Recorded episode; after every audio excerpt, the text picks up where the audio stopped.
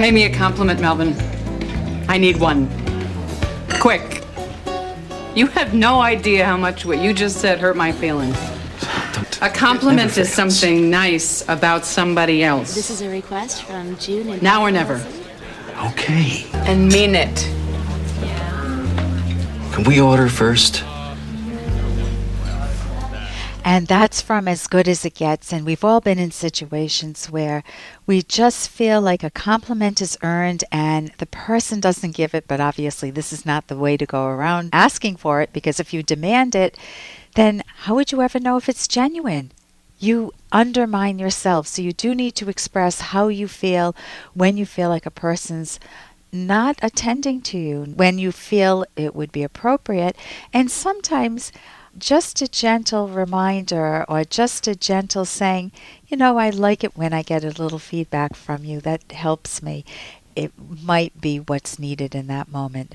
To demand it will always backfire. I'm Dr. Ellen Kenner, and the show is The Rational Basis of Happiness. I am a clinical psychologist. My number's toll free 1 877 Dr. Kenner, toll free 1 877 D R K E N N E R. And I want to welcome David to the show. David?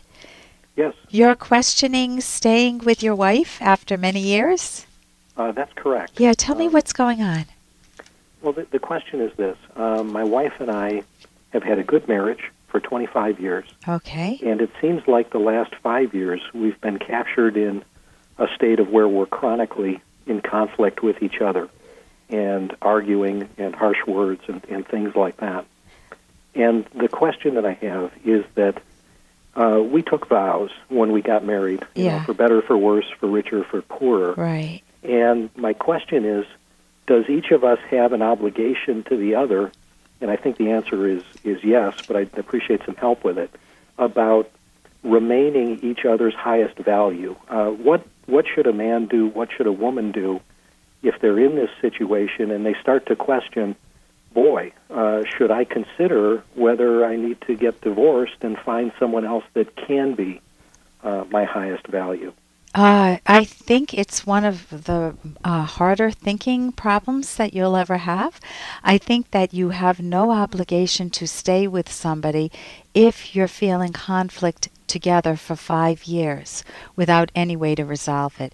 The questions that come to my mind, David, are asking yourself, what happened? Why was it good for 25 years? And what happened five years ago that changed it? Was one of you interested in somebody else outside of the marriage? You know, that happens. You, you sometimes the sameness of a long term relationship just makes someone else a little more exciting.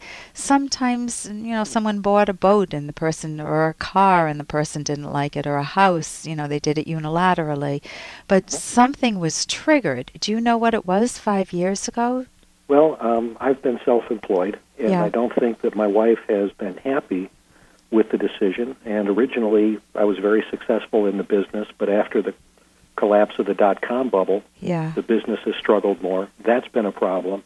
There've been there have been other stressors in our relationship. For example, a daughter with medical problems that you know uh, exacerbated that situation Yeah. and some other things. And I think what's what's really happened is that our problem solving ability as a couple is not all that it should be. And so we got captured into this sort of negative state where we you know the situation just sort of deteriorates as communication breaks down, your ability to work together to solve problems goes down and I think we sort of got caught in a negative spiral there. And I think we could fix that and we're actually in therapy now to try to fix that. But I'm just, I have this nagging question of whether, you know, at what point in time does a man start to look outside uh, the marriage? And, and again, what, what duty do I owe my, my wife?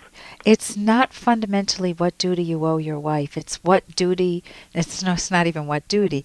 It's what do you owe yourself. And what you owe yourself, again, is number one, understanding what is happening and why it's happening. Because sometimes just the clarity of, un- like you, like you started to tell me, uh, the clarity of knowing that, well, she doesn't like my employment situation and hasn't for the last five years. And we've had conflicts over a medical problem that our daughter has. And you can list pro- uh, probably a few more privately. You don't need to tell me them. Uh, but you try to make sense, you try to really get clarity on what went off track. And one of the ways you do that is not just looking outwardly, but looking inward and just saying, what goes through my mind when we have a conflict? What am I saying to myself? Oh, she's so unappreciative, or she's trying to control me. And what, if, if she's open with you, if you're in therapy, she could share with you the themes that go through her mind because sometimes you're able to uh, you're able to when you can isolate your own themes, you realize that many people realize that some of the themes come from their own family of origin. It's not Mhm. just from a wife. It's just you triggered something, you set it off, and uh, like if, for example, if my husband came home and he suddenly wanted to watch the Red Sox, I would be up in arms, and everybody else would look at me like I'm crazy lady. hmm You know, that, that sounds so innocuous, but I grew up with uh, in a family where sports was on the TV 24 7. And um, when my dad would get frustrated, he would get frustrated anytime the Red Sox lost. if you know the history, they lost all the time. So I just wanted a life free of Red Sox. So if he came home and suddenly wanted to watch the Red Sox, I would feel like he doesn't love me anymore. And that may not be the case. That may be a totally false conclusion that I jumped to.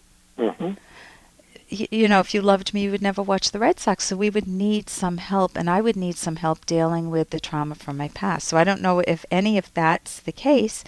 Uh, but so, number one, uh, but you can think about that. Number one, you want the understanding of why it went off track. Number two, what's the value to you of staying together? If you could envision yourself maybe 10, um, moving forward, maybe in the next three years, getting back some of that electric feeling with one another, that comfort feeling, the good feelings you've had, Uh-huh. Uh-huh. would it be worth fighting for? Some Okay. people, some some people tell me in a resounding way, no. You know, I'm just, it's over. Other people say, oh, absolutely, I would love that back. I just don't know if we can ever get it back. Well, if you would love it back, then that's your selfish. In a selfish, I'm using that in a, I uh, a understand. very positive sense. Self-valuing. It's your to your benefit to try to learn the communication skills, and you learn communication skills, which is really cool too. Or you, I'm sure you have plenty, but you add to them. Um, that will help both of you. And you see if your wife is on the same page with that, then it's worth putting in the time to mend it. Not because you took vows, because certainly people can grow in opposite directions. Trajectories can go all over the map, up and down, roller coaster rides. Uh, but if it's worth trying to repair, try to figure out what's going on with your daughter, what's going on with employment, how that could b- fix things. Maybe it's neither of the above. Sometimes the p- things people argue about on the surface are the tip of the iceberg, and they're they're they're they feel too vulnerable to name the main issue. Maybe it's the intimacy issue, the sex, you know, Mhm. and you need to get to the core issues, and that's where therapy will help. So, um, I hope that helps. I, I don't know. What are your thoughts on that? Um, I th- that that all sounds right to me, and I think that the therapy that we've had, we've had four sessions. Yeah. and the therapy is going well, Wonderful. and I think that the possibility exists to correct the problems that we have, yeah, and to and to have a great marriage. that's uh, wonderful. And share that, underscore that with your wife. Okay. Yes. So listen, I thank you so much, and I have a book on romance with another my co-author, Dr. Ed Locke, and you can look into that if you'd like. I would I would like that, and I thank you for your help. Oh, thank you so much, David. I'm Dr. Ellen Kenner on the Rational Basis of Happiness, toll free one eight seven seven D R K E N N E R.